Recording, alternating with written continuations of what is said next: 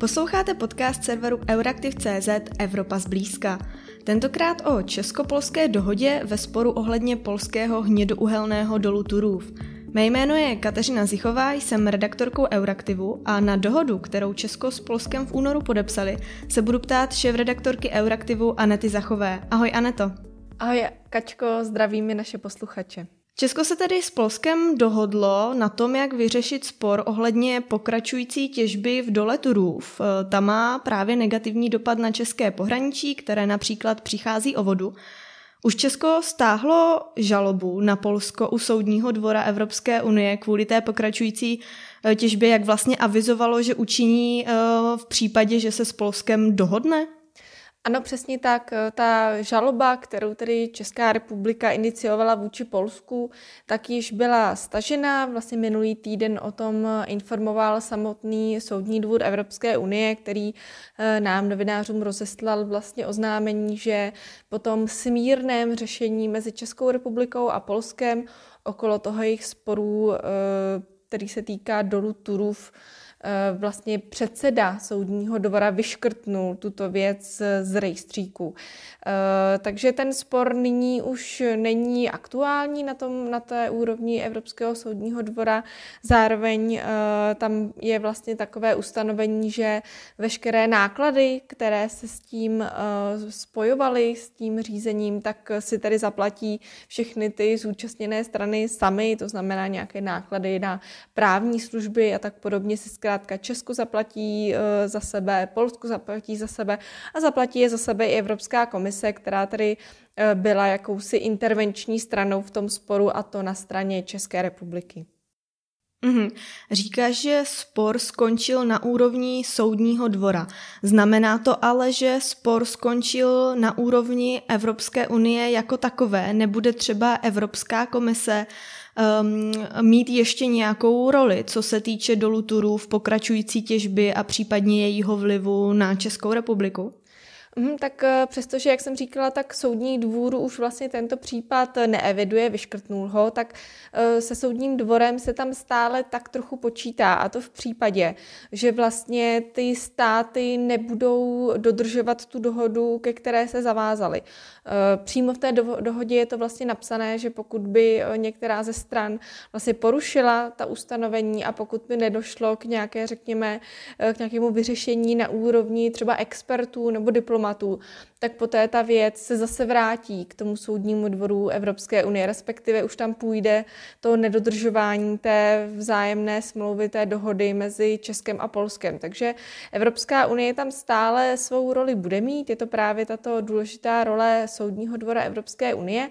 A pak je tam ještě další zajímavá rovina, a ta spočívá ve financích, protože eh, Polsko Polsku bylo nařízeno eh, Evropským soudním dvorem, eh, že by mělo platit denní penále za každý den, kdy nedodržuje nařízení soudního dvora, kterému vlastně ve svém jakémsi předběžném opatření nařídilo přímo ukončit tu těžbu v dole a Polsko tedy se rozhodlo nerespektovat, tak za každý den toho nerespektování se Polsku načítala poměrně masitá pokuta, ta už tedy teď dále se nenačítá tím, že eh, ty strany ten sport vyřešily, ale to, co se načetlo do té doby, tak tam vlastně stále zůstává. Eh, je to zhruba 15 milionů eur, což není úplně malá částka.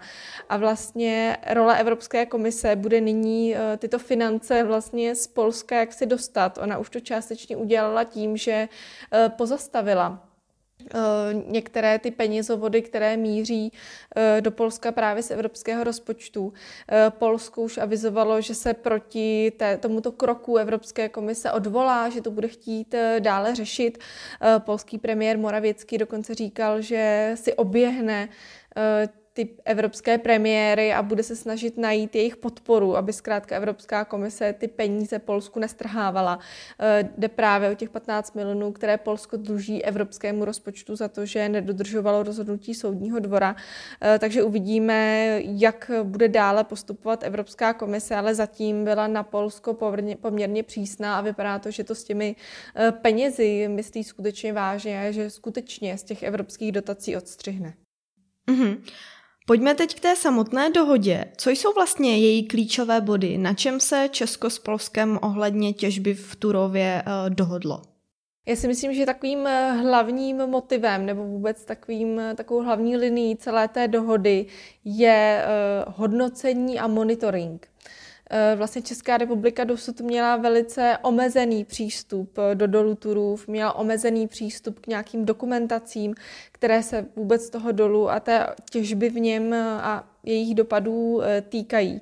To by se teď s tou dohodou mělo změnit. Vlastně Polsko by mělo lépe monitorovat co se vlastně v Turově a v okolí děje a měla by ty dokumenty předávat České republice. Eh, pokud se na to podíváme konkrétně přímo na ta opatření, tak vlastně eh, Polsko se zavázalo zřídit eh, čtyři nové vrty, aby měřilo hladinu podzemních vod, protože ta voda, to, jakým způsobem Turov vysává vodu z těch českých vesnic, je vlastně jedním z těch nejpalčivějších problémů, kvůli, které, kvůli kterému vůbec ta žaloba vznikla. Takže nyní tady tam bude lepší, eh, lepší monitoring, eh, na který bude moct tedy i Česká republika dohlížet. Eh, dalším bodem té dohody je tedy stavba jakési podzemní, podzemního valu, který má zabránit odtoku té vody. Ta stavba té podzemní bariéry by měla začít nejpozději v červnu příštího roku a je tam vlastně taková klauzule, že eh, pokud by se ukázalo, že ta podzemní bariéra nefunguje, tak eh, Polsko nebude mít nárok eh, ten důl rozšiřovat tak, jak to má vlastně v současné době v plánu. Takže Česko si vydobalo vydobilo tento lepší eh, monitoring té podzemní vody. To samé platí třeba i pro ovzduší, protože voda tady není jediným problémem, ale eh, důl Turův, podobně jako všechny další uhelné doly, tak samozřejmě chrlí eh, nejen emise, ale také nebezpečné prachové částice, které mohou mít i rakovinotvorné účinky, takže i tam si Česko vydupalo, že Polsko bude lépe hlídat, kolik těch částic je a jak se vlastně vůbec dostávají třeba na území České České republiky. Eh, měřit by se lépe měl také hluk eh, nebo světelné znečištění, které ten důl eh, vydává. A pak ještě samozřejmě tam jsou ty finanční kompenzace.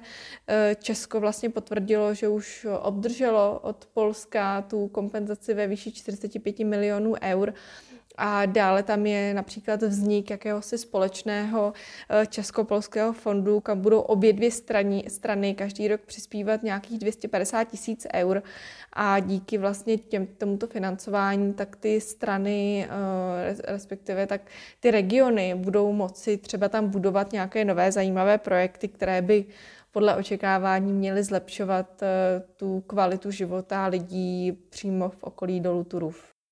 Mm-hmm. Může být tedy Česko s tou dohodou spokojené? Je to dobrá dohoda eh, pro Česko, která právě ochrání eh, pohraničí před těmi negativními vlivy těžby, protože například od ekologu zní, že tak úplně ne. Eh, přesně tak. Ono pro Česko je to výhra v tom, že Česko má alespoň nějakou dohodu, že si mu vlastně vůbec podařilo uh, přinutit uh, Poláky sednout si k tomu vyjednávacímu stolu a uh, nějakou základní dohodu podepsat, protože Polsko očividně nechtělo ani tu bilaterální dohodu a ani se vlastně nechtělo podvolit tomu evropskému právu. Takže ta dohoda je, jak už to tak u dohod bývá, je to zkrátka kompromis nejde říct, jestli je dobrý nebo, nebo špatný. Je to zkrátka kompromis, který je velice problematický. A to zejména právě z pohledu ekologických organizací nebo právě lidí, kteří žijí eh, v tom okolí dolu Turův, protože eh, podle kritiků tedy eh, ta dohoda není dostatečná a neochrání české obce před tím odtokem vody, který se tam odehrává teď.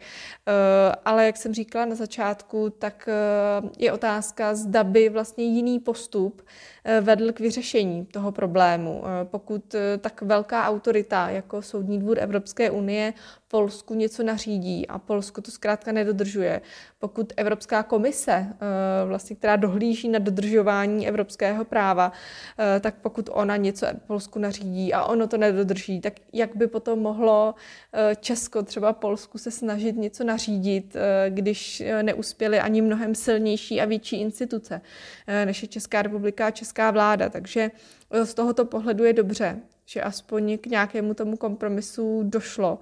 Eh, myslím si, že takhle to vnímá i ta polská strana. Ono ostatně sám premiér Moravěcký po tom, co podepsal v Praze tu dohodu, tak zamířil vlastně přímo do dolu Turův se tam s ním pochlubit.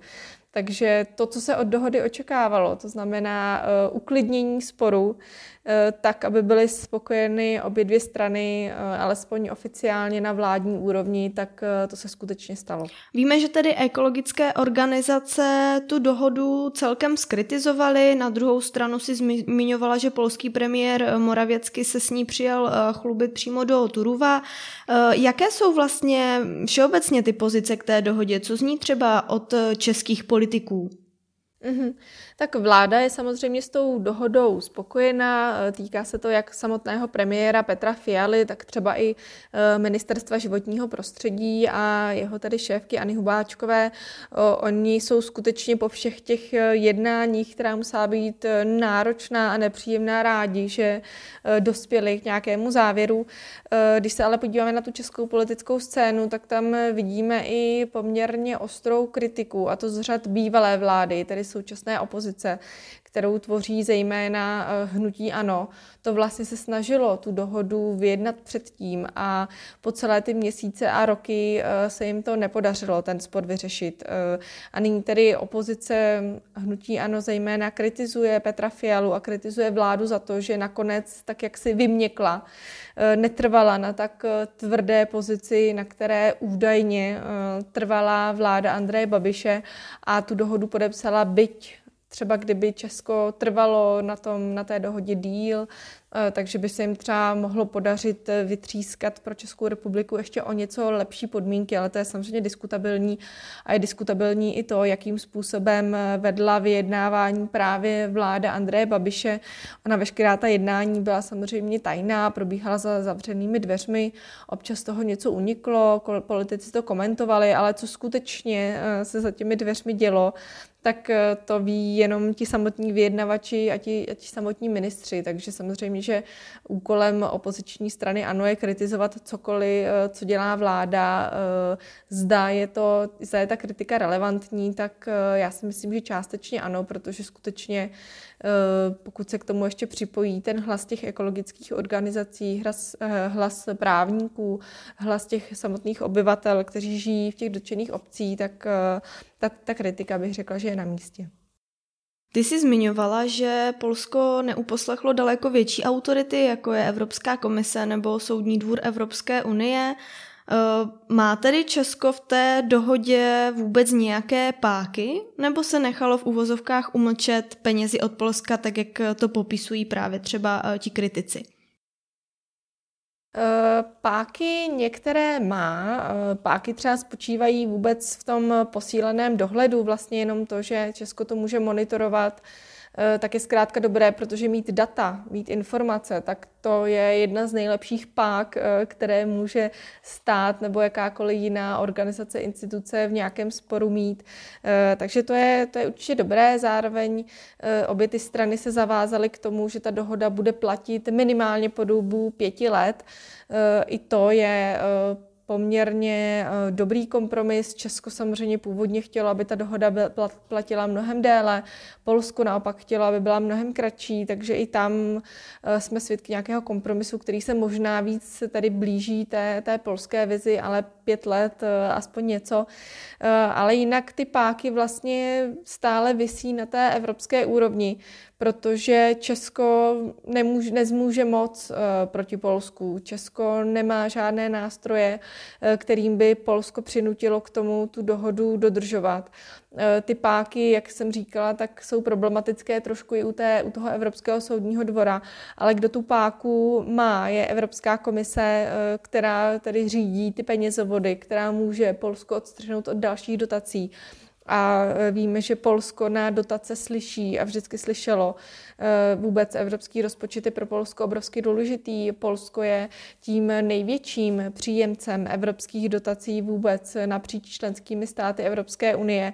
Eh, takže z toho i zavání, ta jeho závislost eh, na té evropské podpoře, která bude ještě růst a to s ohledem na to, že eh, Evropská unie a vůbec celý svět mají své závazky, své cíle v oblasti ochrany klimatu. A Polsko jako emisně náročná energetika, tak zkrátka bude muset investovat miliardy, miliardy do, eh, do ozelenění vůbec té své ekonomiky a Polsko spoléhá na to, že mu to zaplatí Evropská unie a pokud Evropská unie mu ty peníze nepošle, tak pro Polsko to bude znamenat obrovský problém.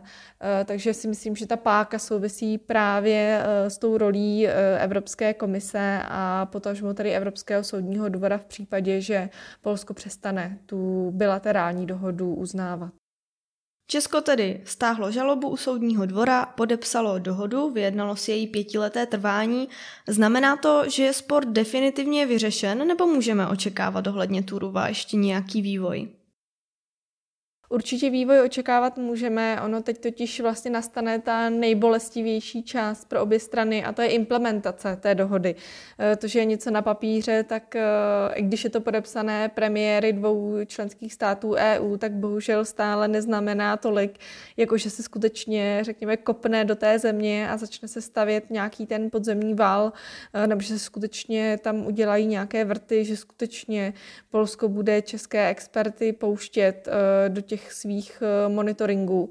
Takže ta implementace té dohody bude, si myslím, klíčová. Bude to, budou to určitě sledovat eh, jak ekologické organizace, tak i místní, tak i politici a tam by skutečně ještě mohlo dojít k nějakým, k nějakým sporům nebo se může ukázat, že některé ty pasáže v té vzájemné bilaterální dohody jsou zkrátka děravé a obě ty strany se interpretují trochu jinak, tak je to s každou dohodou a i velice často s každou právní úpravou. Takže tam určitě bych neviděla ten spor, vůbec ten případ jako uzavřený.